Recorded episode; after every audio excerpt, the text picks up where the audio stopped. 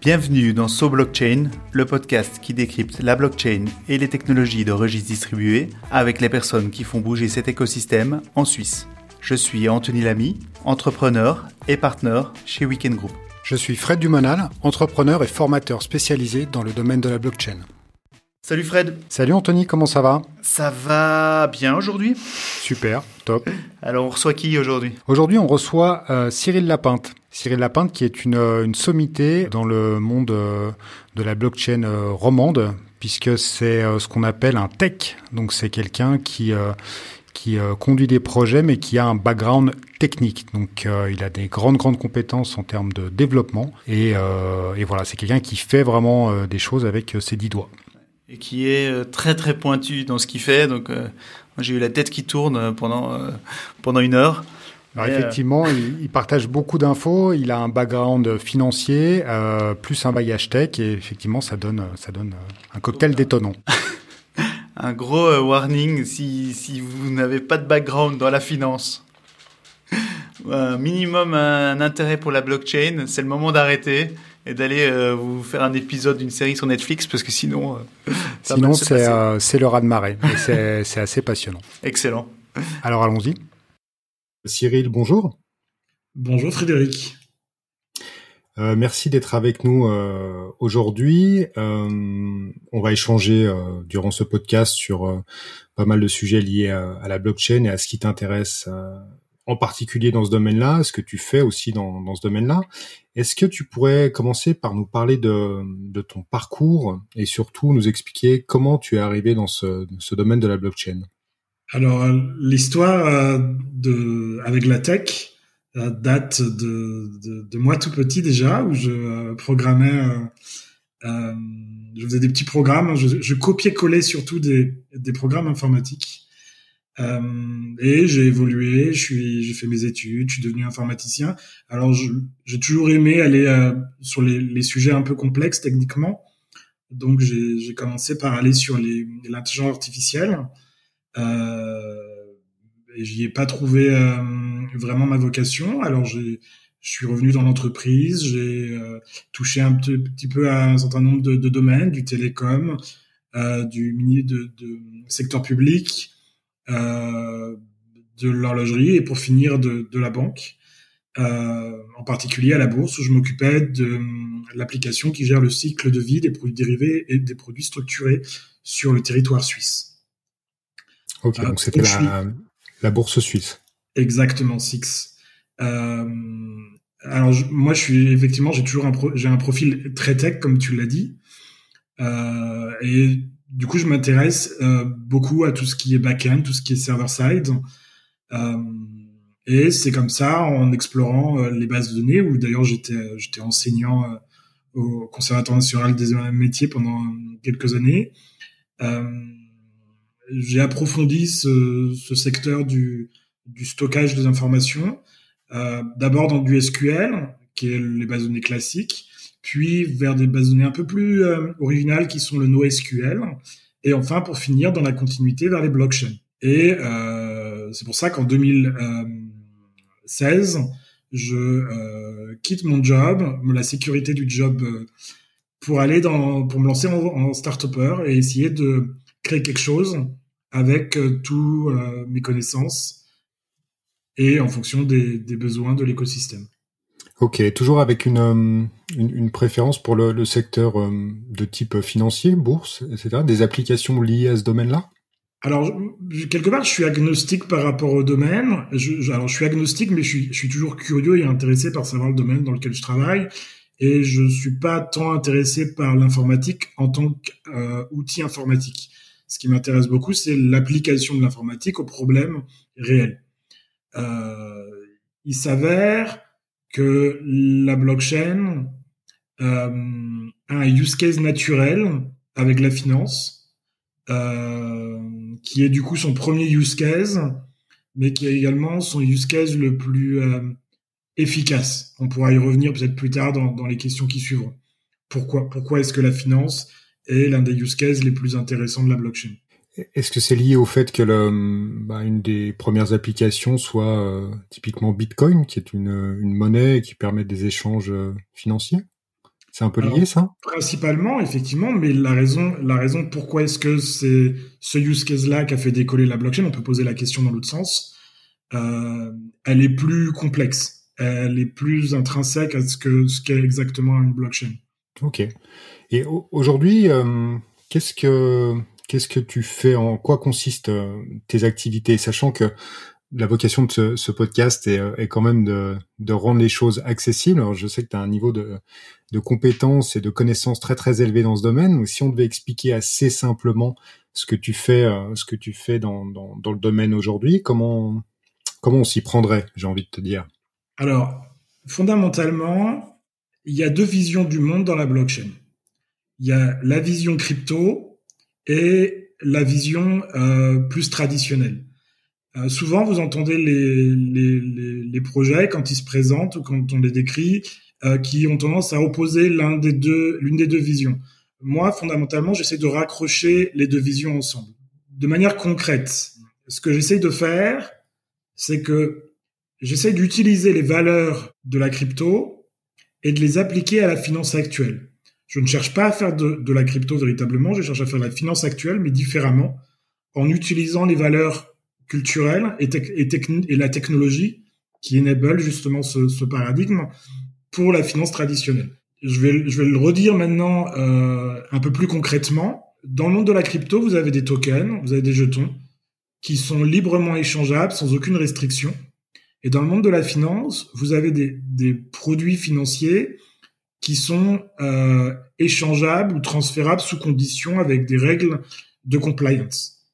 Euh, mon but, moi, c'est de prendre ces produits financiers et de les opérer, au lieu de les opérer dans une base de données et un serveur classique, c'est de les opérer euh, sur une blockchain.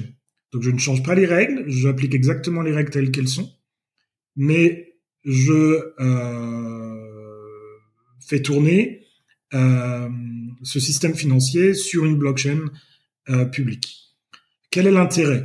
Parce que je pense que la question suivante, c'est le, pourquoi est-ce qu'on se complique la vie euh, à essayer de, faire deux choses ensemble. Euh, c'est que il y a une mauvaise compréhension ou une mauvaise appréciation plutôt de ce qu'est la blockchain et des problèmes qu'elle résout. Alors j'ai fait un chemin, j'ai parcouru un chemin pour essayer de comprendre ce que c'était que la blockchain. Aujourd'hui, je suis arrivé à la conclusion, elle peut évoluer dans le, dans le futur, mais aujourd'hui, je suis arrivé à la conclusion, en l'état de mes connaissances et de ma compréhension, que la blockchain ne résout qu'un seul problème, qui est celui de la gouvernance. Pour euh, explicite, pour euh, appuyer ou pour argumenter euh, cette position. Euh, je voudrais mettre en avant que chaque blockchain, ce qui différencie chaque blockchain d'une autre blockchain, c'est son algorithme de consensus.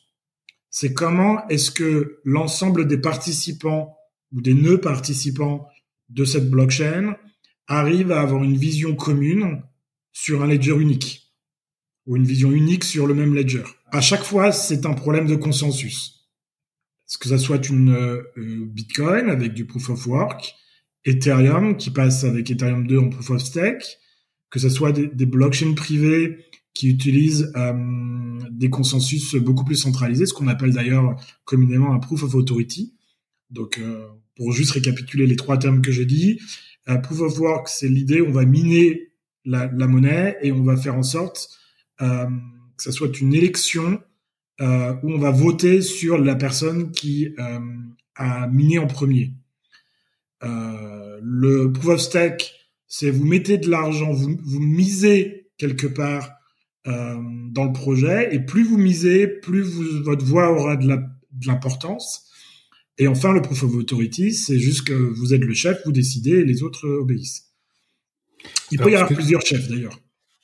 Tout à fait. Alors, ce que ce que tu décris là dans les, les, les différents euh, donc, processus de, de validation hein, des, des, des, transactions, euh, etc. Donc ça, c'est des c'est des notions qui sont propres aux, différents protocoles blockchain. Donc euh, il y a Bitcoin, il y a Ethereum, il y a Tezos, il y a, il y a tout un tas de, de, de, blockchains différentes. Si on remonte un peu dans ce que tu as dit auparavant, et si j'essaye de, de, de, reformuler, euh, pour les gens qui nous écoutent, d'un côté, on a le monde de la crypto-monnaie, donc qui est un, un, un monde où il n'y a pas de gouvernance centralisée, hein, donc c'est décentralisé. Tous les gens qui participent au réseau prennent des décisions avec la notion de consensus, ce que tu as expliqué, donc c'est la majorité qui, qui fait foi.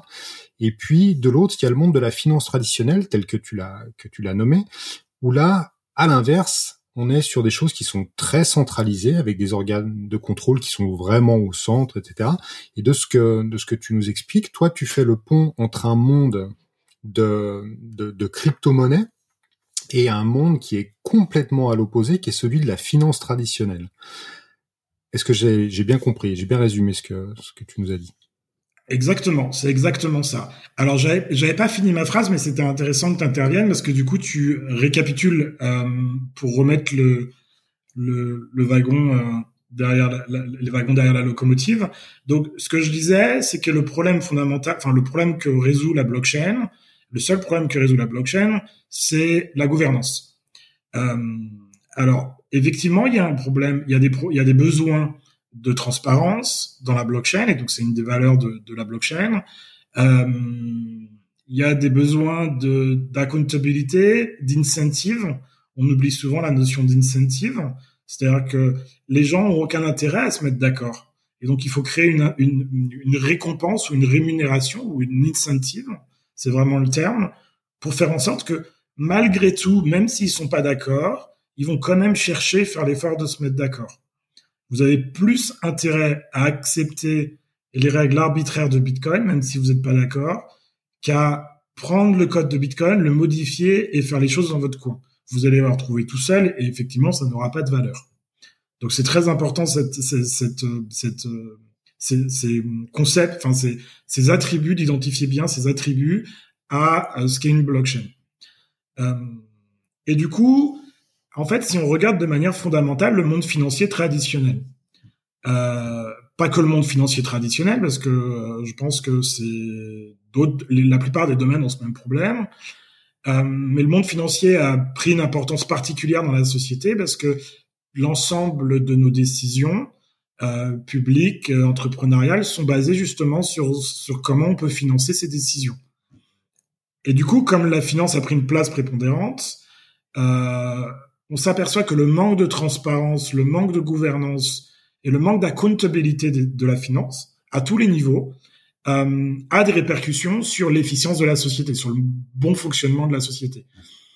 Euh, quelle que soit d'ailleurs le, le, la vision politique que l'on a de la société, euh, le mauvais fonctionnement de cette gouvernance a des impacts et des répercussions. Et du coup, l'idée, vas-y, Frédéric. Non, je t'en prie, je t'en prie, pardon. Vas-y. Et du coup, l'idée, c'est de se dire, comme la blockchain résout le problème de gouvernance, ce qu'on va faire, c'est qu'on va garder les mêmes règles que le monde financier traditionnel. Il faut probablement les changer. Mais je pense que c'est, alors on peut faire le parti pris de repartir table rase comme le ferait le monde de la crypto. Moi, je pense qu'il y a un savoir et il y a des choses qui sont très intéressantes dans ces règles de la finance traditionnelle. Et donc, l'idée, ça va être de les observer de manière transparente sur une blockchain, d'observer ce qui se passe pour déjà un le fait d'être observé va changer, je suis convaincu, va changer le comportement des acteurs. Euh, ça rend les acteurs accountable parce qu'ils doivent justifier de leurs décisions. Ils peuvent plus dire c'est pas de ma faute, c'est la faute des autres. Euh, et ensuite, on va pouvoir observer les inefficiences et on va pouvoir voir comment on peut effectivement avoir des meilleures décisions collectives euh, pour résoudre ces inefficiences. Ok, ce que, ce que tu décris là, euh, ça, ça porte un nom, c'est ce qu'on appelle la finance décentralisée. Euh, en anglais, euh, DeFi. Donc c'est un sujet qui est assez euh, assez euh, chaud en ce moment. Enfin, il y a beaucoup de gens qui en parlent. Il y a une émulsion autour de autour de ça. Une émulation, pardon. Une émulsion, c'est autre chose. c'est plus des questions de cuisine. moi, je me pose la question, et, et, aussi pour les gens qui nous écoutent, concrètement, euh, par rapport à, la finance centralisée, c'est quoi la finance décentralisée dans le sens où je sais pas, je suis un investisseur, j'ai des produits bancaires dans le monde de la finance traditionnelle. Quelle va être la, la différence dans le même scénario dans la, la finance décentralisée? Alors, la finance décentralisée ne s'oppose pas à la finance centralisée. Euh, il y a ce qu'on appelle des degrés de décentralisation et euh, on se situe sur cette échelle Alors, il me semble que quelqu'un avait euh, établi 5 degrés de décentralisation. Euh, L'idée, voilà, c'est que euh, c'est d'inciter les acteurs à aller vers de la décentralisation. Euh, et en même temps, tous les use cases n'ont pas vocation à être totalement décentralisés comme Bitcoin.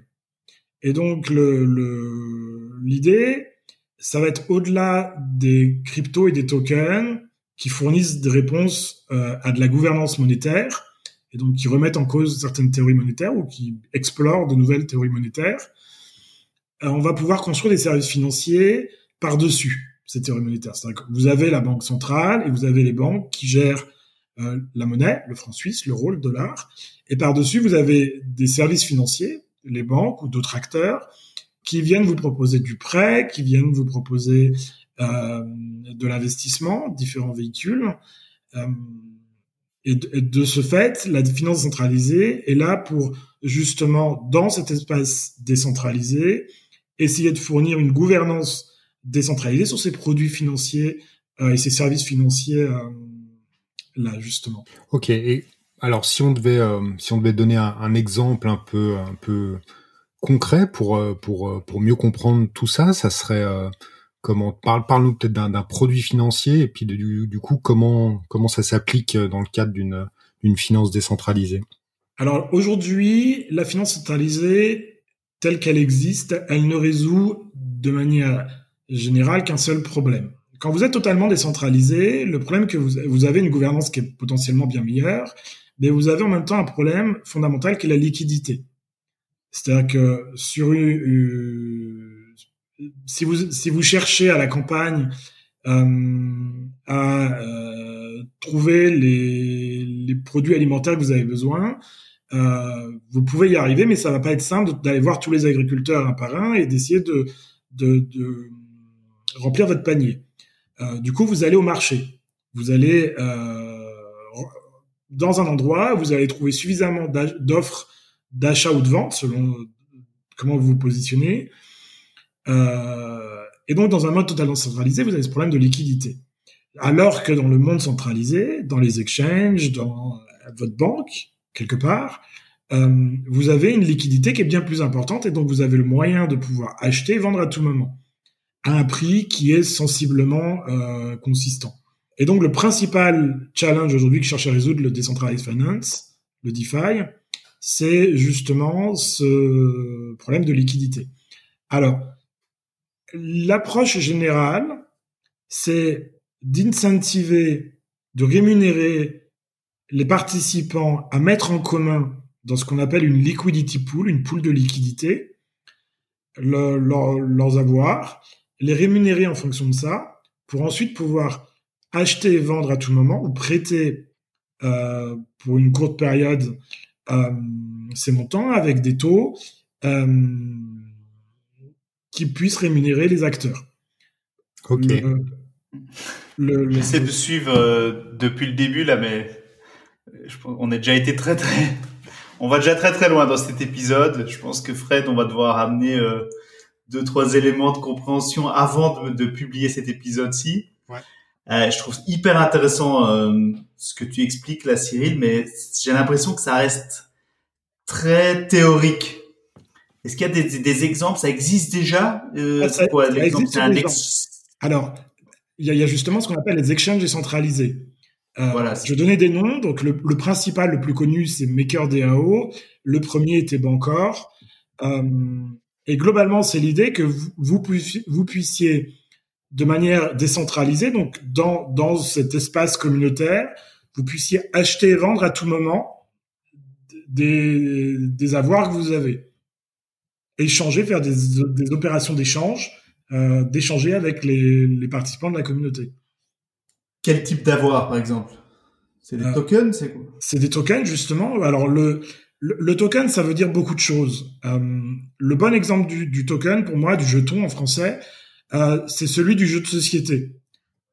Dans un jeu de société, vous avez des jetons qui servent à plein de choses. Certains jetons servent à, compter le score, certains jetons servent à, à représenter le personnage sur le plateau de jeu, euh, certains jetons servent à euh, identifier des ressources.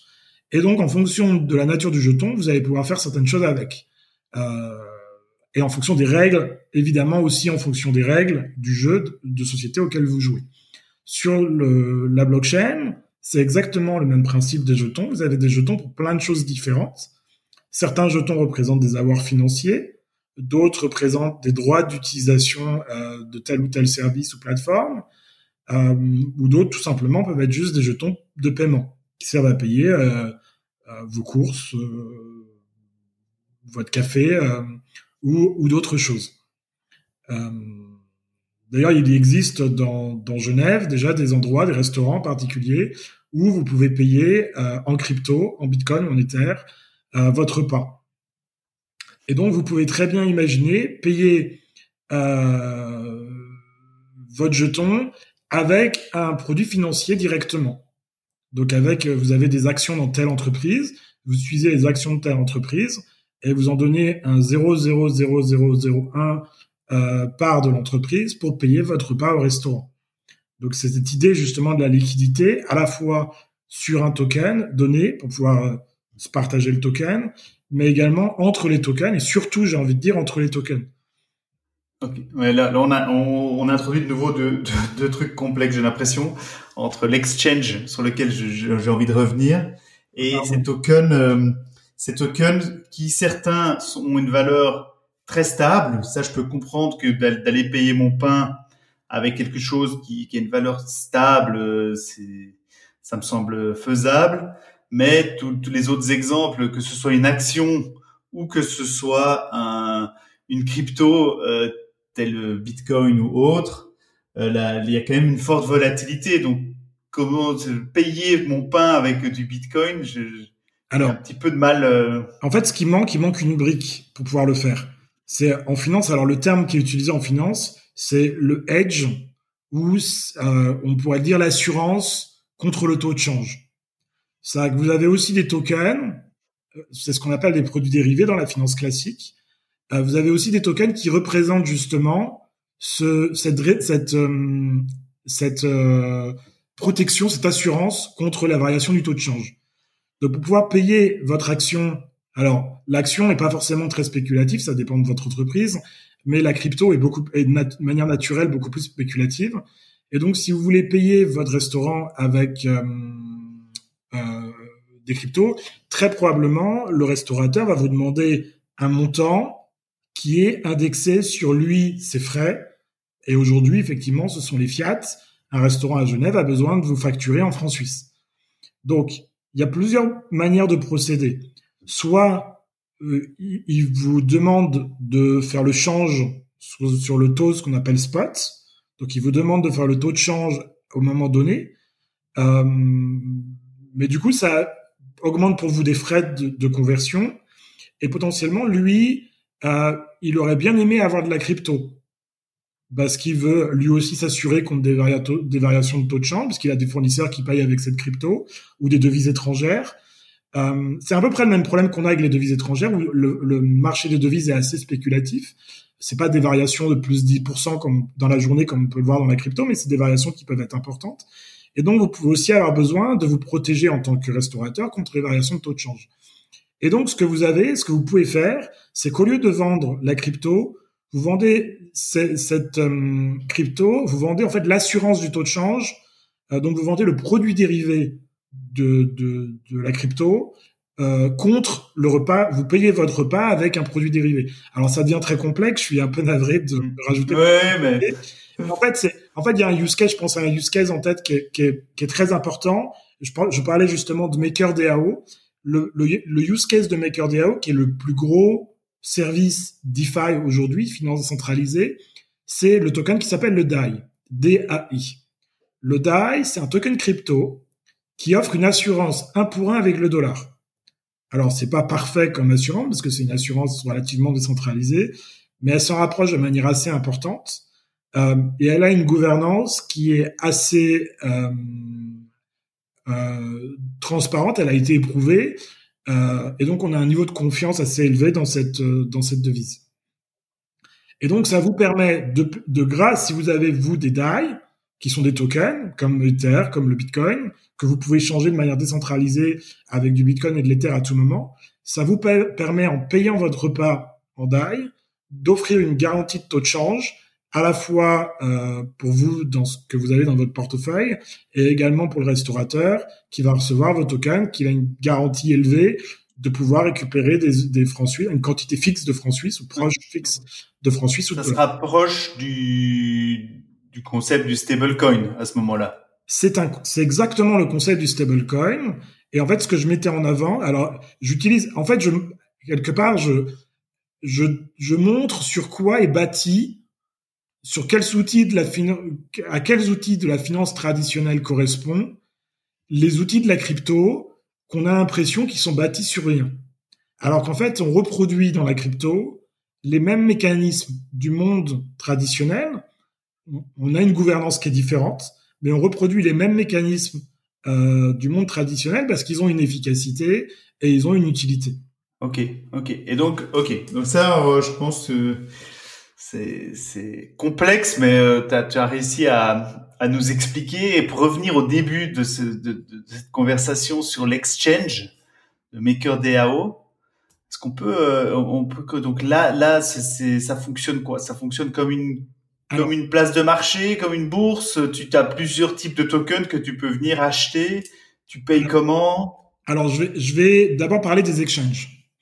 Euh, il y, a, y, a, un livre formidable qui m'a ouvert les yeux. C'est comme ça presque je suis rentré dans ce monde de la blockchain. Ah, voilà, voilà, ça, ça, ça, ça m'intéresse. Qui, est le livre, faut lire? Qui, qui est le livre de Michael Lewis, euh, Flashboy, A Wall Street Revolt.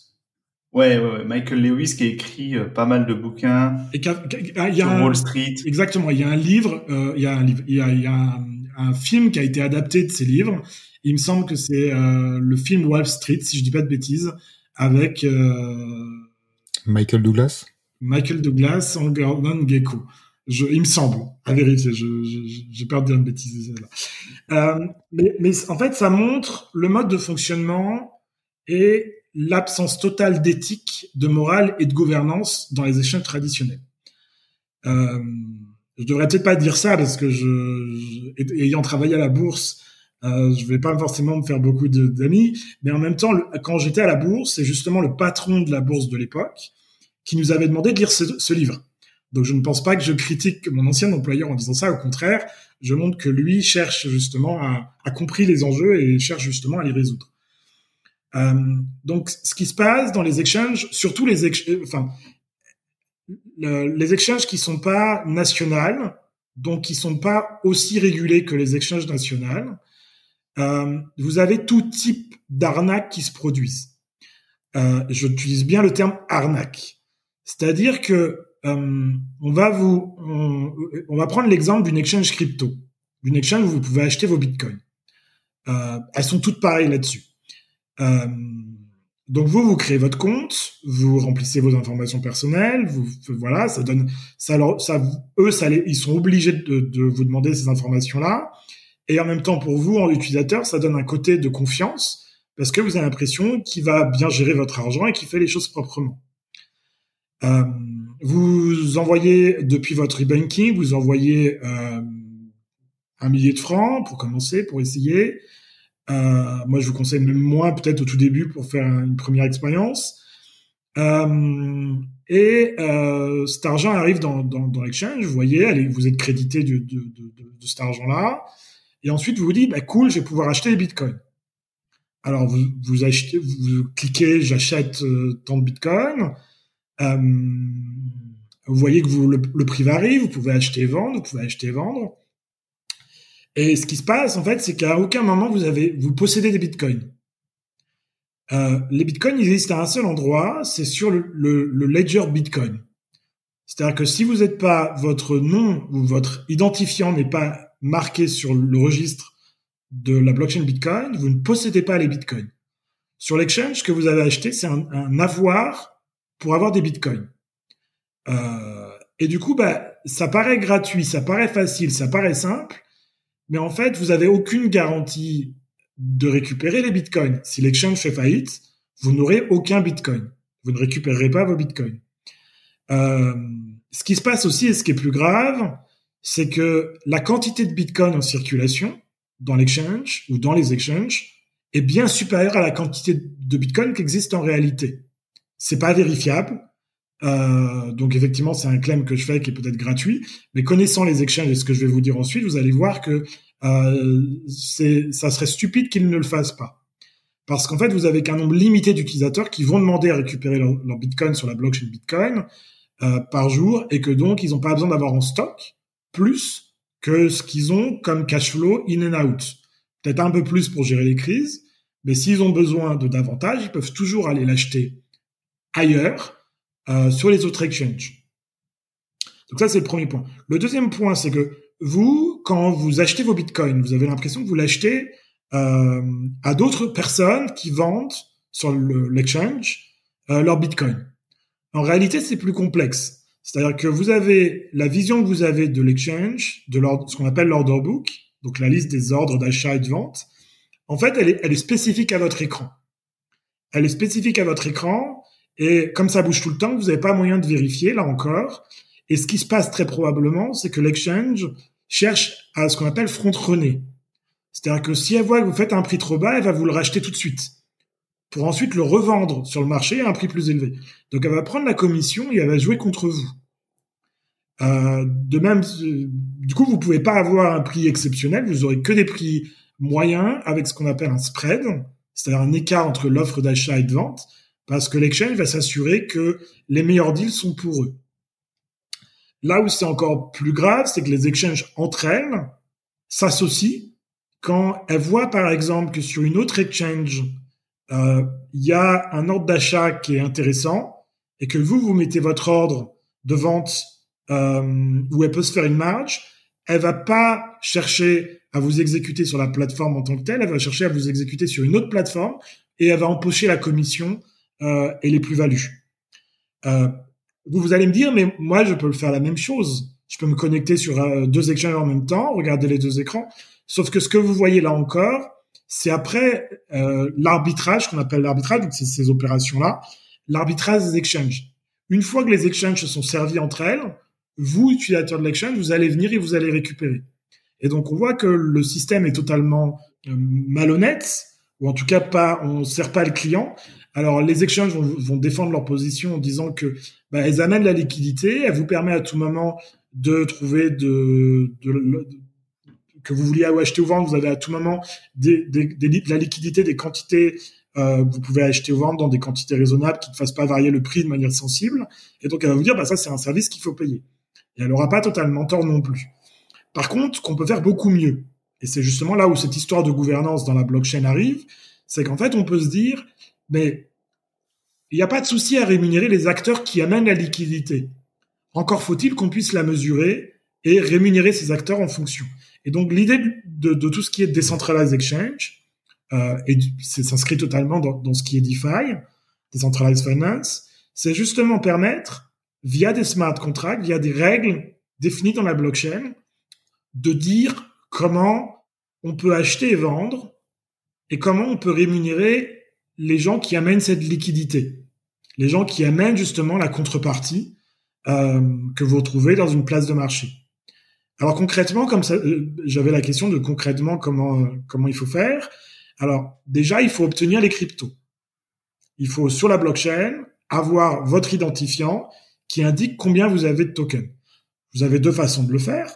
Soit quelqu'un de la blockchain vous en a donné contre un échange physique de, de monnaie, contre un service que vous avez fait, contre plein de choses. Il vous en a donné. Soit vous avez, vous en avez acheté sur les exchanges et ensuite, l'exchange vous les a, vous a, vous les a envoyés sur votre identifiant. Donc, pour votre identifiant, vous avez dû créer vous-même votre identifiant au préalable, euh, et vous l'avez communiqué à l'exchange, qui du coup vous a transféré les avoirs que vous aviez sur l'exchange. Donc, par exemple, si vous aviez 10 bitcoins, euh, bah, vous récupérez les 10 bitcoins sur votre adresse, sur votre identifiant. Euh, à ce titre, d'ailleurs, je recommande l'utilisation d'un d'un vrai wallet si vous avez des montants euh, qui commencent à être euh, euh de 1000 francs ou plus, qui sortent de ce que vous devriez avoir dans votre porte-monnaie euh, classique. Je vous recommande l'utilisation de ce qu'on appelle un hardware wallet. C'est un petit petite clé USB je peux donner deux noms qui sont les principaux du secteur, Ledger et Trésor. Euh, il y en a d'autres, euh, mais ceux-là sont sont voilà identifiés comme étant les, les principaux. On mettra les, les liens vers tout ça dans, dans, dans, les, dans les notes du podcast. Donc maintenant, vous avez votre token. Vous les avez, ils sont à votre nom. Personne ne peut vous les voler. Alors, on peut vous les voler, mais il faut vous voler, faut vous voler le, la signature digitale qu'il y a dans justement ce petit euh, équipement USB dont je viens de parler. Euh, mais si le seul moyen de vous voler, c'est de récupérer cet équipement digital. Euh, et donc, vous l'avez, on peut te voler, on peut te voler ta clé USB, mais après il faut encore ta, il faut encore le code pour accéder à ce qu'il y a dedans. Il y a un code, mais le code n'a pas tant que ça de valeur parce que le code est relativement simple. Ah, ok. Le code, c'est souvent des pins à quatre chiffres ou des, des mots de passe euh, classiques qui sont suffisamment robustes pour votre usage Internet classique, mais qui sont pas suffisants pour stocker un coffre-fort. C'est une, une, bonne phrase de hacker, ça. Hein. Le code est souvent simple, relativement simple. Mais donc, toujours... euh, donc si on... Et ça évolue dans si le on vole... Allez-y. Ouais si on, si on vole ta clé USB, c'est comme si on t'avait volé ton portefeuille. Exactement. Okay. Exactement. Donc il y, y, a des moyens. Après, je ne vais pas en parler dans cette euh, discussion-là parce qu'on devient trop technique et trop mm. trop spécifique. Mais il y a des moyens de, de gérer ce risque. Euh, okay, okay. Et du coup, voilà. Donc vous avez votre votre vous avez électronique sur votre clé USB. Vous mettez votre clé USB et vous allez dans ce qu'on appelle des applications décentralisées. C'est des sites web qui n'ont pas de serveur web qui ont juste des fiches, des pages web, du ce qu'on appelle du HTML et du JavaScript. Donc juste des pages web. Il euh, n'y a pas de base de données, il n'y a pas de serveur, il n'y a pas de tout ça. Et ces pages web se connectent toutes seules à la blockchain. Et donc la page web va vous afficher justement ce, cet order book, ce livre, ce, qui achète et qui vend, euh, quels sont les prix, euh, va vous afficher tout ça. Et vous, vous allez dire, ben, moi j'achète, je vends tant de tokens de tel type de token à tel prix. Vous allez utiliser votre clé USB pour signer la transaction et automatiquement, l'échange va se faire et sur l'adresse associée à votre signature électronique, vous allez recevoir, vous allez envoyer les tokens et recevoir les nouveaux tokens de manière instantanée. Enfin, quasi instantanée parce que c'est de la blockchain, donc c'est le temps que l'opération se fasse de quelques secondes à quelques minutes. Je ne sais pas si ça répond à la question de, des exchanges décentralisés ce qui est l'idée d'une place de marché ouverte dans lequel chacun peut venir avec ce qu'il veut vendre et peut repartir avec ce qu'il a voulu acheter dans cette place-là, euh, et où les règles sont prédéfinies codées à l'avance. Les règles de fonctionnement sont prédéfinies et codées à l'avance, qui fait que euh, on peut pas tricher avec ces règles-là. D'un côté, euh, ce que ce que tu dis, alors là, dans, dans ce que tu exprimes, les règles euh, qui sont codées à l'avance, ça fait euh, ça fait référence à ce qu'on appelle les smart contracts. Donc, ce sont des programmes hein, qui se qui, qui, qui sont posés sur la blockchain et qui, qui s'auto-exécutent. Donc, une fois qu'ils sont exécutés, on peut pas revenir en arrière. Euh, et par rapport à ce que tu disais sur euh, les, les, les exchanges, donc d'un côté des exchanges bah, finalement qui sont quelque part centralisés, donc des exemples que tu as que que cités où on peut acheter euh, des crypto-monnaies mais on les détient pas vraiment, euh, ce qui va un peu à l'encontre de la philosophie des, des crypto-monnaies dans, ce que tu expliquais, et de l'autre des exchanges qui sont décentralisés où la gouvernance est, est différente. Moi, je voudrais revenir sur quelque chose que tu as dit, c'est qu'à un moment donné, tu évoquais la possibilité que les exchanges vendent des, par exemple, des bitcoins ou d'autres crypto-monnaies qu'ils ne possèdent pas. Euh, c'est pas, tellement différent. C'est pas tellement différent des banques qui vendent et qui achètent ou qui prêtent de l'argent qu'elles ne possèdent pas. Et c'est très important. C'est à la fois très gênant et c'est pour ça qu'on demande d'avoir des, des, banques qui soient ce qu'on appelle le terme full reserved euh, ou qu'on demande que les banques arrêtent de créer, de jouer avec la monnaie. Mais en même temps, c'est indispensable pour avoir une, un système efficient et mettre de l'huile. Alors je sais pas si c'est indispensable, mais c'est très efficace en tout cas pour mettre de l'huile dans l'économie et faire en sorte que vous puissiez acheter, vendre à tout moment sans qu'il y ait de problème de réserve, euh, qui, qui ait besoin d'avoir une contrepartie qui soit là pour vous offrir le, la, la contrepartie. Donc le problème en fait, c'est pas tant de le faire. Enfin, on peut aimer de pas vouloir le faire ou vouloir le faire, mais je pense que c'est pas tant le fait de le faire, c'est surtout quelle gouvernance et quelle transparence et quelle comptabilité vous avez avec des acteurs qui puissent le faire. C'est si une banque s'amuse à le faire, c'est-à-dire elle joue sur la, la monnaie la monnaie euh, euh, de l'État, la monnaie centrale de l'État, elle peut elle peut mettre à terre la monnaie de l'État, ce qu'on a vu avec les banques grecques euh, il y a dix ans, ce qui a donné la, création de Bitcoin. Euh, donc elle, peut le faire et on va pas lui demander des comptes parce qu'elle sera too big to fail. Et surtout que comme elle détient les clés de l'économie, de la relance de l'économie, elle détient les clés des élections des politiciens, elle détient toutes ces clés-là, on va surtout pas lui demander de faire des efforts, ou un minimum, juste pour les apparences. Et donc il y a un vrai problème de transparence, d'accountabilité et de gouvernance, du coup de gouvernance, qui est le, chapeau de tout ça, euh, sur le fait de pouvoir créer cet argent. Et donc les exchanges ne font exactement la même chose, ce qui du coup, comme je le disais, c'est à double tranchant. Ça vous permet, vous, en tant qu'utilisateur, d'avoir toujours de la quantité de Bitcoin dans l'exchange. Euh, surtout que l'échange, quand elle, quand elle se crée, elle n'a pas la liquidité qu'il faut, donc il faut qu'elle ait un moyen de se lancer. Euh, et un prix qui est pas forcément trop mauvais, parce que si vous acceptez d'aller sur cet exchange, c'est que le prix est pas trop mauvais. Euh, mais le problème, c'est que vous avez aucune gouvernance et vous ne voyez absolument pas ce qui se passe. Et par exemple, on ne sait pas s'il y a juste un tout petit peu plus de Bitcoin sur les exchanges ou s'il y a 10 fois ou 100 fois la quantité de Bitcoin sur les exchanges. On n'a aucun moyen de vérifier. Est-ce qu'il y a un vrai problème pour la stabilité du système financier de manière assez, euh, assez globale?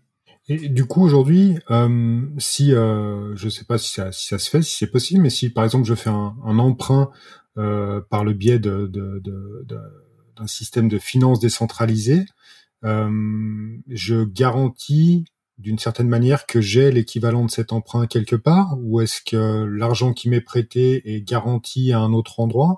Enfin, du coup, il y a. Alors, il y a deux mécanismes de prêt. Et en fait, ils sont totalement différents et ils servent des problématiques différentes. Euh, et le prêt dont je veux parler, c'est pas du tout le prêt que vous imaginez quand vous vous empruntez pour un prêt à la consommation, vous empruntez pour votre logement, c'est pas du tout un prêt pour ça. Euh, le premier prêt est peut-être le plus simple à expliquer, c'est en fait on va vous permettre de vous prêter le temps d'une transaction. C'est-à-dire que vous allez me dire mais à quoi ça sert si je dois rendre l'argent dès que je dès qu'on me l'a prêté? En fait, ça vous permet, vous, d'enchaîner. Alors, c'est une force de la finance centralisée, c'est la composabilité des services. C'est-à-dire que dans une transaction bancaire, ou enfin de la blockchain, vous allez pouvoir transformer peut-être votre token dans une autre devise, payer un service contre un, un autre token et reconvertir ce token dans une autre devise pour finir encore dans une troisième devise. Et donc, dans une seule transaction, vous allez pouvoir composer différents services pour arriver justement euh, à euh, votre le résultat final de la transaction. Par exemple, un exemple typique, euh, vous avez un token euh, A qui ne se vend qu'en token B. Et vous, ce que vous avez, c'est des Ethers. Ben, vous avez d'abord besoin d'acheter les tokens B et ensuite d'acheter les tokens A.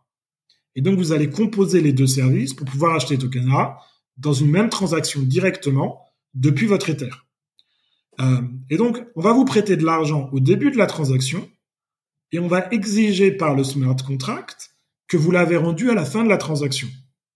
Alors, ça veut dire que vous allez devoir, à l'issue, pendant votre transaction, vous allez devoir récupérer ce que vous avez dépensé de votre monnaie. Et donc ça, ça sert à quelque chose qui est, qui est fondamental en finance, qui s'appelle l'arbitrage. J'en parlais juste avant. C'est-à-dire que vous voyez qu'il y a un taux de change, il y a sur une place de marché, il y a le token A qui se vend vraiment pas cher avec le token B. Et sur une autre place de marché, euh, le token C, euh, le token C, il a un prix qui est différent. Si on convertissait le token C en token A, ça ferait que le prix il est différent de l'autre place de marché pour acheter token A avec des tokens B. Je sais pas si, mon, si je, je perds dans, dans, dans... Il y a deux places de marché qui vendent des tokens B. Il y en a un, on peut l'acheter en token A et l'autre, on l'achète en token C. Et il y a une différence de prix qui fait, il y a une inefficience, il y a une différence de prix qui fait que si vous, vous avez moyen d'avoir du token C pour, pour, pour un prix constant, ben vous pouvez acheter à plein de tokens B d'un côté et le vendre contre les tokens C de l'autre côté et convertir le token C en token A et vous avez fait une petite marge. Le problème, c'est qu'en général, ces écarts sont très faibles. Dans la finance traditionnelle, les écarts sont très faibles. Et donc, ce que vous proposent les, places de, des, des classiques, en particulier les exchanges de Forex, c'est ce qu'on appelle l'effet de levier. C'est-à-dire qu'on va vous prêter le temps d'une transaction sur les places de marché, on va vous prêter un effet de levier qui est fois 1000, fois 10 000, voire encore plus. Mais alors le fois encore plus en général, c'est pas en particulier, c'est aux institutions, euh, parce que le problème, c'est si le taux de change varie extrêmement peu, vous perdez tout. C'est-à-dire que vous n'avez pas une garantie, quand vous faites votre transaction, vous n'avez pas une garantie par, euh, absolue que votre transaction va s'exécuter exactement comme vous l'avez planifié. Parce que certes, les règles des smart contracts ne changent pas, mais vous n'avez pas de garantie qu'il n'y a pas un petit autre malin qui a vu la même chose que vous et qui est passé juste avant vous. Et vous, bah, vous avez emprunté l'argent, vous avez payé un peu pour emprunter l'argent, sauf que euh, bah, vous faites aucune marge, et donc quand vous rendez de l'argent, bah, vous avez perdu le, le, les frais d'emprunt de l'argent. Donc ça, c'est le premier mécanisme de prêt, qui est ce que je disais de l'arbitrage, dont le but est d'homogénéiser les prix sur les différentes places de marché qui existent, euh, ou même via des, comme je disais avec mon exemple avec trois devises, ou d'équilibrer les prix entre les devises. C'est-à-dire le fait que vous n'avez pas d'écart entre les devises, on peut prendre le même exemple avec l'euro, le franc suisse et le dollar. Euh, si le franc suisse euh, est euh, à un prix avec l'euro et qu'il a un autre prix avec le dollar et que le troisième prix ne matche pas le change de ces deux devises via ces deux devises, euh, bah vous pouvez ce qu'on appelle arbitrer. Alors, vous inquiétez pas sur les exemples que je vais donner. Les grandes banques ont fait ça bien avant que vous puissiez même avoir l'idée du prix, et donc vous aurez jamais euh, les moyens de le faire. Euh, vous pouvez regarder et vous amuser à essayer, c'est toujours amusant. Euh, alors, ce que m'a dit d'ailleurs, ce que m'a dit une experte euh, sur ces sujets-là, en fait, c'est que les banques font l'arbitrage dans les grosses quantités, les grosses inefficiences, mais que vous avez toujours des inefficiences plus petites et que vous, à votre niveau, vous pouvez aussi trouver des inefficiences petites et vous amuser à aller équilibrer et harmoniser les prix, homogénéiser les prix euh, sur des montants plus petits. Donc ça, c'est voilà, c'est le premier point. Et maintenant, il y a un autre mécanisme de prêt euh, qui est pas encore du prêt comme vous vous l'entendez pour, euh, pour, votre bien immobilier ou consommation, euh, qui est l'idée de construire cette poule de liquidité dont je parlais tout à l'heure.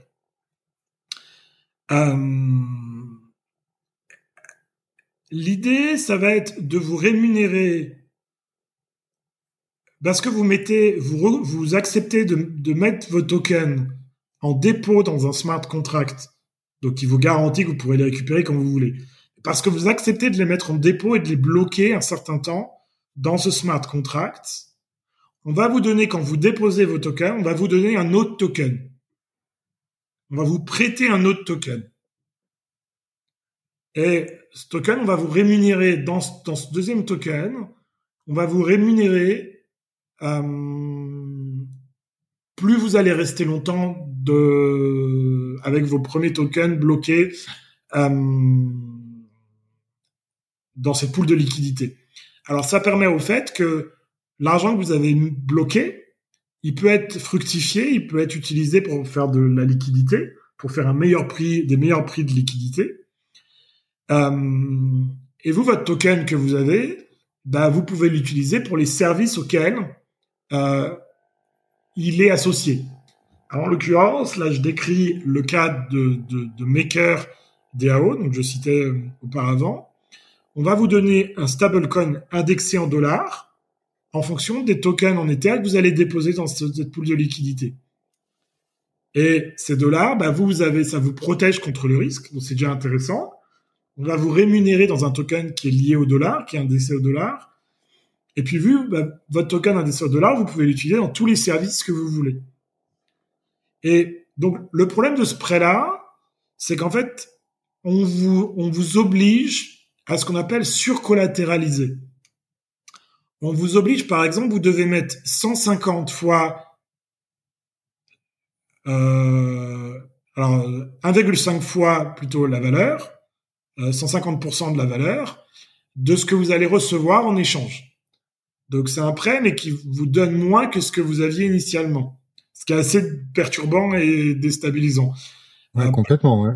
Ça, ça, ça existe euh, à la banque euh, classique. Exactement, on retrouve les mêmes mécanismes. Tu as ton portefeuille d'actions. Et si tu veux un prêt, ben, ils vont te dire, euh, ben, si ton portefeuille vaut 100, ils vont te prêter, euh, je sais pas, 60 ou 70, mais ils vont jamais te prêter 100. C'est une hypothèque, c'est le principe d'une hypothèque. Ouais. Plus que du prêt. Voilà. Dans, dans, dans, ce que tu, je m'excuse Cyril, hein, je, je, rebondis sur, sur ce que tu disais juste avant, parce qu'il y a, y a, un mot qui revient souvent dans ce que tu expliques, c'est la notion de, c'est le mot smart contract. Euh, je pense que c'est important pour euh, les gens qui ne connaissent pas et qui nous écoutent, juste d'expliquer euh, en deux ou trois mots ce que c'est que le, le, smart contract et euh, bah, pourquoi en fait, euh, pourquoi on s'appuie beaucoup là-dessus dans des thématiques de, de finances décentralisées comme tu, comme tu les as expliquées jusqu'à maintenant. Est-ce que tu arriverais en, en, quelques mots, je sais que tu interviens en tant que professeur euh, sur ces sujets-là, est-ce que tu arriverais en quelques mots à, à, expliquer ce que c'est que le smart contract? Alors, je le dirais, je le dirais comme ça. Euh, donc, le cœur d'une blockchain, c'est un protocole. C'est-à-dire que vous avez les nœuds qui communiquent entre eux et c'est des règles qui sont euh, plus ou moins inviolables. C'est-à-dire que si un individu du groupe s'amuse à, modifier les règles ou à faire différemment, euh, les autres membres du groupe vont refuser de collaborer avec lui. Euh, quelque part, c'est déjà un smart contract. Euh, mais ce qu'on entend plus généralement par smart contract, ce sont de nouvelles règles qui, par-dessus ce protocole initial, euh, rajoutent d'autres fonctionnalités. Et l'avantage de ces, de ces nouveaux, ces, pardon, ces nouvelles règles, c'est qu'elles sont programmables. Donc, le smart contract, c'est un protocole programmable où d'abord bah, on peut l'écrire et le déployer sur la blockchain existante, et également on peut le modifier en fonction des règles euh, initiales qui ont été définies. Et donc, ce qui est très intéressant dans un smart contract par rapport à un protocole euh, de premier niveau, c'est que dans le smart contract, vous, définissez dès le départ la gouvernance que vous voulez avoir. La blockchain, le, le protocole de niveau zéro, il n'a pas de vraiment de protocole de gouvernance. C'est-à-dire que c'est les gens qui font tourner les nœuds et les développeurs qui développent le logiciel de ces nœuds qui choisissent comment le protocole évolue. Et donc vous avez des fragilités de gouvernance à ce niveau-là, ce qui des fois aboutit à des, des accords et donc euh, il y a des, ce qu'on appelle des forks. Je sais pas si je devrais encore introduire des termes à ce stade de la discussion. On en parlera dans un autre épisode des forks, je pense. On va mettre un disclaimer hein, quand même au début.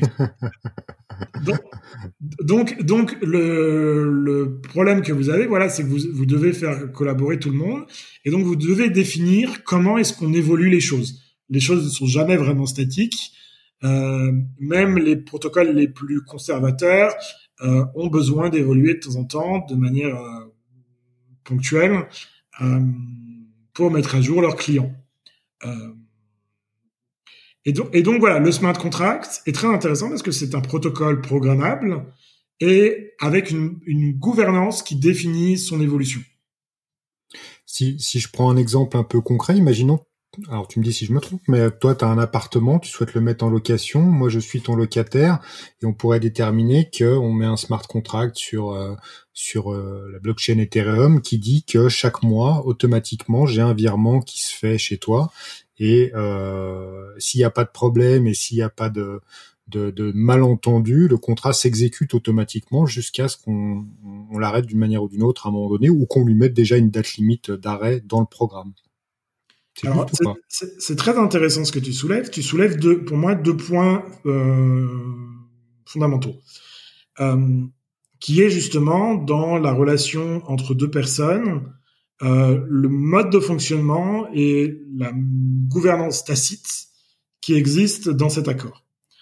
Euh, le premier point, c'est de dire que c'est hyper important d'avoir une blockchain décentralisée qui n'appartient ni à A ni à B parce qu'il faut une entité neutre que ni A ni B ne pourra euh, altérer. Mhm. Euh, alors que si vous avez une blockchain qui est davantage centralisée, euh, vous avez aucune garantie que l'acteur qui détient cette blockchain ne va pas s'amuser à modifier ou altérer les, les, les, les, éléments. Euh, donc maintenant qu'on a cette, cette, entité neutre, tiers, cet, cet, arbitrage, quelque part, cette partie, euh, maintenant il y a comment est-ce qu'on définit un accord entre deux personnes? Dans le système traditionnel et légal, vous avez la bonne foi qui compte et vous avez l'intention qui compte également. Et en cas de désaccord, vous avez la possibilité de faire appel à un autre humain. Donc c'est pas quelque chose d'arbitraire. Euh, vous avez la euh, possibilité de faire appel à un autre humain, qui est un juge ou un arbitre, euh, qui va évaluer l'intention et les conditions de vente, et qui va s'assurer que ni un ni l'autre n'a cherché à risquer, à manipuler ou à aller au-delà, parce que des fois les deux sont de bonne foi, euh, et trouver justement quel est le, la légitimité ou quel est le, vraisemblable de cette légitimité dans le désaccord. Avec la blockchain, quand vous signez un contrat, c'est une signature mathématique, c'est un engagement mathématique. Ce contrat va s'exécuter exactement tel qu'il a été défini. Donc, ce que tu dis, Frédéric, est très intéressant et intelligent. Il va falloir penser à mettre des restrictions et des conditions d'arrêt qui vont permettre potentiellement d'aller arbitrer un niveau au-dessus. Euh, si vous l'avez pas défini, l'engagement va s'exécuter et si vous êtes autant ça vous donne des garanties d'exécution, autant ça vous met devant vos responsabilités, votre totale et exclusive responsabilité euh, au moment où vous signez le contrat. Euh, et quelque part, avoir des bitcoins, ça vous met ou avoir des cryptos, ça vous met déjà dans cette responsabilité-là, parce que quand vous avez votre clé avec votre token dessus, quand vous les transférez, vous les transférez, point. Ils sont passés, ils sont transférés et vous les récupérez jamais.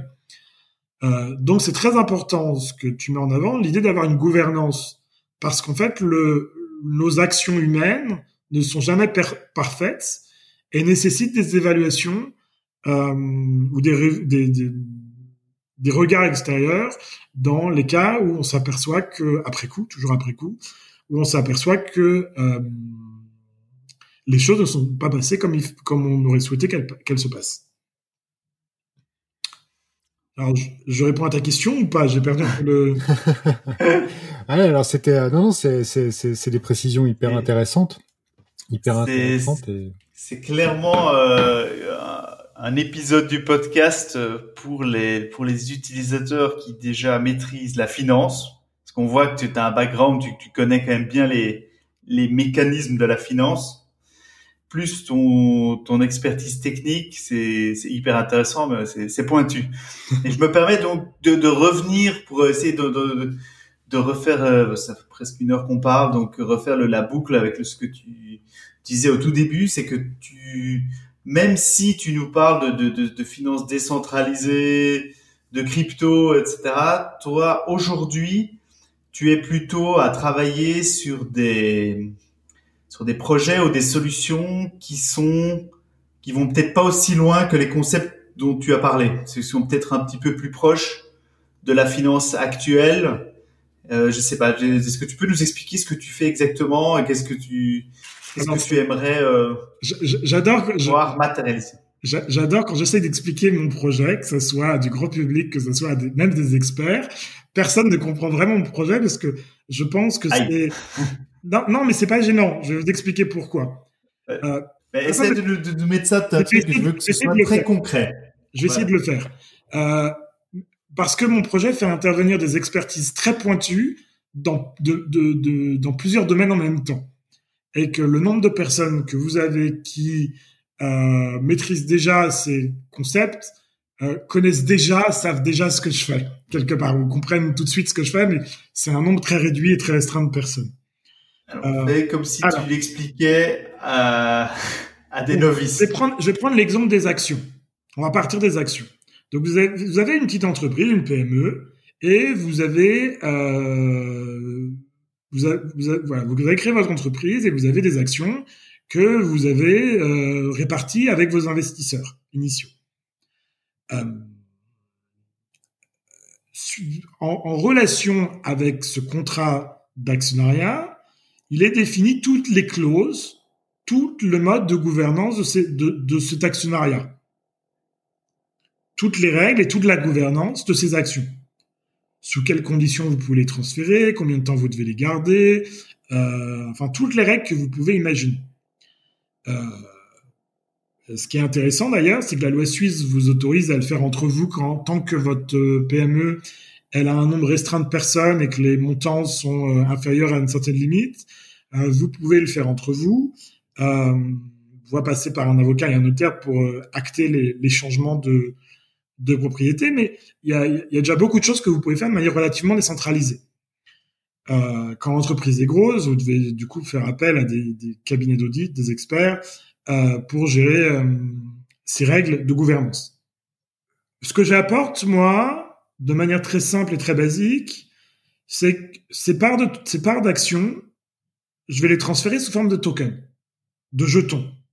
Alors, comme on disait, l'avantage énorme des jetons, c'est qu'ils sont plus facilement transférables, assez facilement transférables, parce que vous les avez dans votre toilette et que euh, vous pouvez les échanger à tout moment euh, entre les individus. Le problème, comme on l'a vu juste avant, c'est que vos actions, elles ont tout un tas de règles, à la fois de transférabilité, mais aussi de gouvernance, de vote, de dividendes, d'un certain nombre de choses qui sont associées à ces actions. Et donc, si vous n'êtes pas capable de lier les jetons avec ces règles, si vous ne pouvez pas lier ces jetons avec ces règles, vos jetons ne seront jamais des actions. Ce qui seront juste, c'est des jetons qui sont éventuellement convertibles en actions. Quand vous entendez le terme STO, aujourd'hui Security Token Offering, qui sont la version légale des ICO, ce que vous avez, c'est pas des actions, ce que vous avez, c'est juste un jeton qui vous donne le droit de récupérer des actions plus tard, potentiellement. Il n'y a aucune garantie légale, il n'y a pas aucune obligation légale. Il y a juste une possibilité, si quelqu'un veut vous les vendre à ce moment-là, de pouvoir récupérer des actions. Et donc, ça vous donne pas de droit de vote, ça vous donne pas de droit de dividende, euh, comme l'ont les vrais actionnaires de l'entreprise. Et donc, moi, ce que je fais, c'est que je code des tokens, qui à l'intérieur des tokens, il y a plein de règles protocoles de smart contract, c'est assez complexe, qui vont permettre de garantir les règles de gouvernance de l'actionnariat, de garantir ce pas d'actionnaire. Et quand vous recevez ces tokens, quelque part, quand vous recevez les tokens sur votre adresse, vous vous soumettez à ce pacte d'actionnaires. Vous vous soumettez aux règles de transférabilité de cet actionnariat. Il pourrait, par exemple, avoir une règle, au pif, qui dit que quand on devient actionnaire, on doit garder les actions deux ans. Et donc là, ce qui se passerait, c'est que vous avez acheté sur un, un DEX, dont on parlait, des Centralized Exchange, vous avez acheté ce token-là, et vous n'allez plus pouvoir le vendre pendant une durée de deux ans. Alors, vous pouvez à votre tour peut-être vous vendre des tokens qui sont issus de ce jeton, le mettre en tous les tous les en fait tous les systèmes dont on a parlé jusqu'à présent de la finance décentralisée, qui sont euh, le, le prêt, l'arbitrage, euh, vous allez pouvoir les utiliser de la même façon car c'est des jetons qui sont exactement au même format, compatibles, exactement comme ceux de la finance décentralisée. Donc, quelque part, les jetons que je fabrique, c'est des jetons qui sont dans le decentralized finance, et comme je disais que c'est des degrés, la finance centralisée, c'est pas blanc ou noir, c'est des degrés de 0 à 5. Euh, moi, je suis probablement pas le plus décentralisé, mais par contre, j'amène des outils, des éléments qui vont être pouvoir, qui vont pouvoir être, être composés, parce que je parlais de composabilité aussi, qui vont pouvoir être composés dans les, dans les mécanismes que je mentionnais au, pré, au préalable.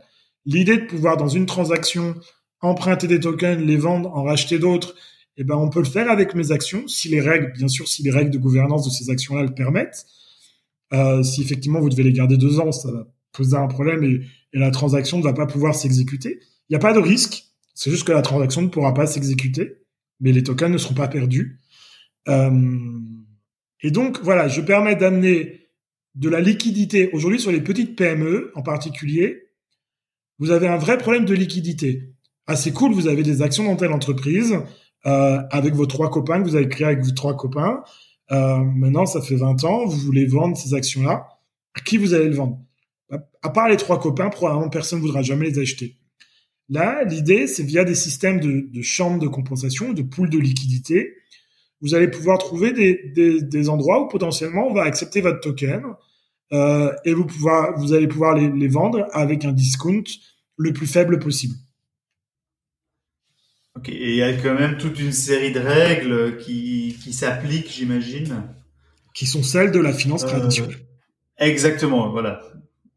Ouais, la- les régulations autour de vente d'actions, tu dois donner, tu dois pouvoir euh, quand même obtenir toute une série d'informations euh, certifiées quelque part sur la, Sur la société. Sur la société, exactement. Ah bah, de toute façon, c'est dans le registre du commerce. Elle est dans le registre du commerce. C'est vérifiable qu'elle est dans le registre du commerce. Euh, c'est identifiable euh, que c'est bien les tokens de l'action, de le- l'entreprise. Donc, il y, a- beaucoup de choses qui fait que vous avez un lien légal fort entre ce, ce, ce jeton et ce token et le, le registre actionnaire et le registre du commerce. Ok. Et donc, ces, tokens, ils sont, euh, c'est, les mêmes partout. Donc, tu dis, toi, tu codes tes tokens. Il doit y avoir euh, des, gens aux quatre coins du monde qui sont en train de, qui, qui, qui font des choses assez similaires. On comprend qu'il va y avoir des exchanges où il y en a déjà, mais il va y en avoir probablement de plus en plus qui vont rassembler ces tokens et enfin, des places de marché où les gens pourront venir. Euh, acc- voilà, accéder à ces, listes de, de, de, de, tokens ou de parts d'actions. Ils sont tous compatibles, c'est tous les mêmes ou ça, ça c'est pas important.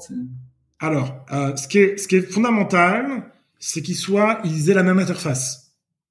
Parce qu'on parlait de composabilité, on parlait de pouvoir utiliser dans des chambres des poules de liquidité et tous ces mécanismes-là.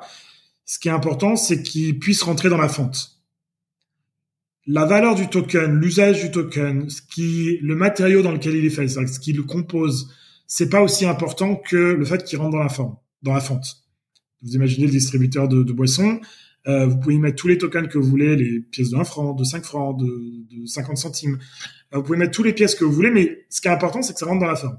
Si vous avez une pièce de, de, de 50 francs et qui est un peu grosse et qui rentrera pas dans la pain, elle ne vous sert à rien. Donc c'est ça qui est essentiel. Euh, maintenant, il y a plein d'approches différentes. Mon approche est unique. Euh, je tiens à le rappeler, mon approche est absolument unique. Euh, il existe globalement trois approches différentes. Vous avez le première approche qui est celle de faire des tokens classiques, crypto purs, qui n'ont aucune intelligence en dehors du fait que ce sont des jetons. C'est-à-dire qu'ils sont transférables, c'est à peu près tout. Il n'y a aucune restriction de transférabilité, mais du coup, vous pouvez pas avoir des actions. Ce que vous avez juste, c'est au mieux un dérivé sans aucune garantie légale, parce que vous ne faites pas le lien entre le monde légal traditionnel et le monde crypto. Et sans lien entre les deux, vous avez aucune garantie en tant qu'investisseur ou porteur du token qu'un jour ou l'autre, l'entreprise va vous reconnaître, vous verser des dividendes, vous, vous distribuer des, des avoirs, vous, vous rémunérer d'une façon ou d'une autre. Vous avez absolument aucune garantie et elle aurait presque pas forcément raison de le faire. C'est à voir, c'est de la communication. C'est que de la communication. Euh, vous avez une deuxième approche, qui est l'approche que choisissent euh, les grandes banques, euh, dont une en Suisse en particulier, qui est celle de la whitelist des utilisateurs, une liste blanche des utilisateurs. C'est-à-dire que vous allez autoriser uniquement les gens que vous avez autorisés, les gens que vous avez cochés à être porteurs du token. Le problème que vous avez, donc là, vous savez exactement qui, qui peut détenir le token, qui détient des tokens, vous avez les noms, mais vous ne pouvez pas garantir que l'usage qui est fait du token est conforme à ce que le régulateur attend que vous fassiez. Et donc, c'est pour ça que je dis que c'est que les banques qui peuvent l'utiliser, parce que chaque opéra, chaque participant du token est responsable devant la loi de ce qui fait de ce token. Et pour être responsable de, devant la loi, devant le régulateur, de ce que vous faites de votre argent, euh, vous devez forcément avoir une licence bancaire. Parce que si vous utilisez ce token, vous le prêtez à quelqu'un, vous le, enfin, vous faites des choses que vous ne devriez pas avoir à faire avec cet argent. Globalement, il vous faut une licence bancaire pour pouvoir faire de la custody et pouvoir faire tout ce qui est du diligence. Il est possible que selon des, après des modes de fonctionnement, vous puissiez juste avec une simple licence d'intermédiaire financier, ce qui est déjà quelque chose qui est déjà important, euh, vous puissiez participer à cet écosystème. Mais en tout cas, en tant qu'individu, vous ne pourrez jamais participer à ce, ce, ce système-là.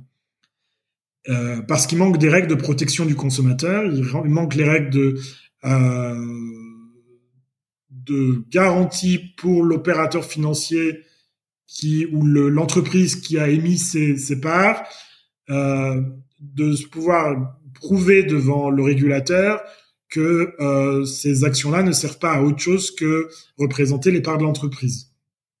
Et donc, ça demande d'avoir toutes les règles de gouvernance que le régulateur exige auprès de chaque entreprise. Ça demande de pouvoir les garantir euh, au niveau de l'échange des individus entre eux. Et aujourd'hui, il n'y a qu'un seul protocole qui permet de le faire, c'est le protocole euh, sur lequel je travaille qui s'appelle le C-Layer, le Compliance Layer. Donc c'est l'idée d'avoir cette compliance qui est intégrée, encapsulée dans le token, qui fait que pour l'utilisateur, c'est pour lui un token comme un autre, euh, mais pour tout ce qui est règles de compliance, euh, ça a exactement un token comme un autre pour le régulateur également. Donc c'est vraiment le, le joint de les deux mondes en même temps. Ok, donc tu as développé en fait ton propre, euh, propre système qui s'appelle le C-Layer en fait. Exactement. Ok. Euh, merci infiniment Cyril pour, euh, pour tout, toute cette connaissance, toute cette, cette technique. merci infiniment d'avoir partagé tout ça avec nous aujourd'hui. ça fait un peu plus d'une heure qu'on discute ensemble. C'est passionnant. Je pense qu'on on proposera de revenir pour, euh, pour nous parler d'accord. J'allais le suggérer. J'allais le suggérer. Je pense qu'on a, on a cette démarche de d'amener les gens. Euh, nous, notre démarche, c'est vraiment d'aider les gens à mieux comprendre et puis euh, et puis d'évoluer. Donc, je suis sûr que dans quelques mois, euh, on pourra re-rentrer dans certains de ces sujets que tu que tu maîtrises particulièrement. Avec grand plaisir, c'est toujours un plaisir. Moi aussi, j'adore partager. Du coup, ça me permet, je vais faire un petit mot quand même dessus. Euh, J'organise le Meetup DevChain tous les premiers mardis du mois, qui s'adresse effectivement à un public tech, dev, développement. Et également, je, euh, pour aider justement euh, continuer ces échanges, euh, moi, j'invite tous les personnes qui sont intéressées par la finance centralisée à nous rejoindre sur Telegram, sur le groupe euh, DeFi Suisse. Euh, On mettra les liens. S-U-I-2-S-E. Si vous mettez les liens, c'est parfait. Voilà. Donc avec grand plaisir. Effectivement, le DevChain, euh, donc une fois par mois, euh, super meetup où euh, voilà, il y a une partie en général qui est plutôt plutôt généraliste avec des intervenants et après euh, une dimension plus technique et surtout des pizzas, ça c'est hyper important, rappelons-le. et puis effectivement le groupe sur sur Telegram qui est assez passionnant où, où ça parle beaucoup de finances décentralisées. Cyril, merci encore. On se quitte et puis puis on se revoit bientôt. Merci Cyril. Merci à vous. À tout bientôt. Bravo, vous avez écouté ce podcast jusqu'au bout. Merci d'en parler autour de vous et de donner une note. 5 étoiles, si possible, sur votre plateforme d'écoute favorite. Le Studio.0 et ce podcast sont réalisés grâce au soutien de l'école Créa Genève et de l'agence Wow, une des meilleures agences. Voire la meilleure agence en marketing digital dans la région. Tous les liens mentionnés dans ce podcast ainsi que ceux vers nos sponsors se trouvent dans les notes sous cet épisode. Merci Fred. Merci Anthony. Ciao.